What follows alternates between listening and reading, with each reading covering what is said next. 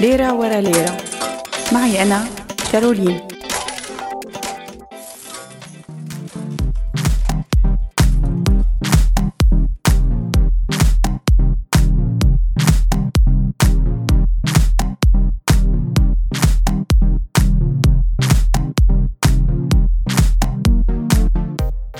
مرحبا معي أنا كارولين بليرة ورا ليرة. بما أنه كتير من المسؤولين الغربيين ما بيفهموا يحكوا غير بالمصاري. جيت هون بخمس أسباب اقتصادية تدعيهم ليخلوا الحدود مفتوحة للاجئين والمهاجرين. أول سبب بعيد عن أنه الحدود هي شكل من أشكال الفصل العنصري العالمي فهي طريقة لنشوء اقتصاد أسود موازي. فالحدود بتحافظ على امتياز الأغنياء على حساب الفقراء. من خلال منع حركة أفقر الناس بالعالم وتقييد وصولهم للموارد والفرص بالبلدان الغنية. فالقواعد الجديدة للهجرة بتخلي الموجودين بالسلطة يبعدوا أي شخص بيعتبروه غير مرغوب فيه. ومو غريب لما نعرف أنه أول قانون من هذا النوع ببريطانيا يلي كان اسمه قانون الأجانب لسنة 1905 طلع مشان يحد من الهجرة اليهودية من أوروبا الشرقية. ويلي كانوا بهداك الوقت المهاجرين يلي مو مرغوب فيهم.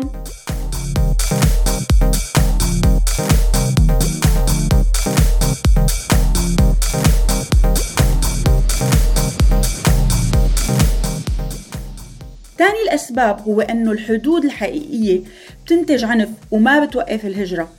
وهذا رح يترك أثر اقتصادي سلبي. وصل عدد الأشخاص يلي بيموتوا أثناء عبور الحدود لمستويات غير مسبوقة. وبما أنه أنا عم بحكي اقتصاد ففتح الحدود بيوفر كتير من المصاري سواء للجمعيات الغير حكومية أو على حرس الحدود وعمليات صيانة أجهزة المراقبة وغيرها كتير من المدفوعات الغير لازمة. مشاريع مثل عملية صوفيا يلي عملها الاتحاد الأوروبي واللي هي مهمة بحرية بتقوم فيها دوريات بالبحر القريب من ليبيا لإيقاف قوارب المهربين وتدميرها. خلت رحلات الناس أكثر صعوبة لأنها بلشت تستخدم قوارب مطاطية أكثر خطورة من القوارب يلي قبل. وبالمناسبة العملية نفسها مكلفة ماديا بشكل كتير كبير على الاتحاد الأوروبي. ومن بعدها عملية الإنقاذ كمان مكلفة ماديا على أكثر من صعيد. بينضاف لهذا الشيء تمويل بعض الجماعات المسلحة بشكل غير معلن لإيقاف حركة اللاجئين والمهاجرين وخضوع الدول الأوروبية للابتزاز. بالإضافة لهذا فتح الحدود رح ينهي الابتزاز الاقتصادي والسياسي لكثير من الدول اللي عم تدعي إنه عم ترعى اللاجئين. بينما الفائدة الاقتصادية والسياسية منهم عم بتكون أكبر بكتير. تكلفة اقتصادية تانية توقع على كاهل الدول اللي عم تمنع اللاجئين وهي مراكز الاعتقال. هذا طبعا ما عم نحكي على الجوانب الإنسانية. فحتى لو وصل الناس لدول اللجوء رح يواجهوا كمان عنف أو سجن بموجب نظام الاعتقال والترحيل الجماعي. ببريطانيا لحالها بيحتجزوا أكثر من 30 ألف شخص بمراكز احتجاز للمهاجرين كل سنة. فيكم تحسبوا الكلفة العالية للمراكز هي. تشتهر أستراليا بإرسال طالبي اللجوء لمعسكرات اعتقال خارجية بغينيا الجديدة. وبأمريكا يلي عندها أكبر فضيحة لنظام احتجاز للهجرة مر حوالي 350 ألف شخص من خلال هذا النظام المهين. وبحسبة بسيطة للموظفين اللازمين للتعامل مع هاي الأعداد أكيد الحكومات عم تخسر أكثر بكتير من أنه تفتح الحدود.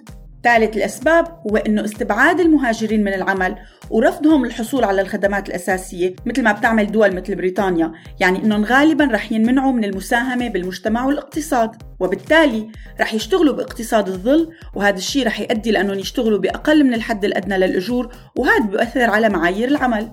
واحدة من الدراسات من الدنمارك. تابع فيها اقتصاديين أجور وتوظيف كل عامل بالبلاد بين عامين 1991 و 2008 ورصدوا آثار الأعداد الكبيرة من اللاجئين ولاقوا أنه الأجور المتدنية والعمالة ارتفعت استجابة لتدفق اللاجئين لأن ببساطة المهاجرين مو بس عمال بل مستهلكين كمان وبيشاركوا بالمجتمع وهذا بدوره بيخلق فرص عمل.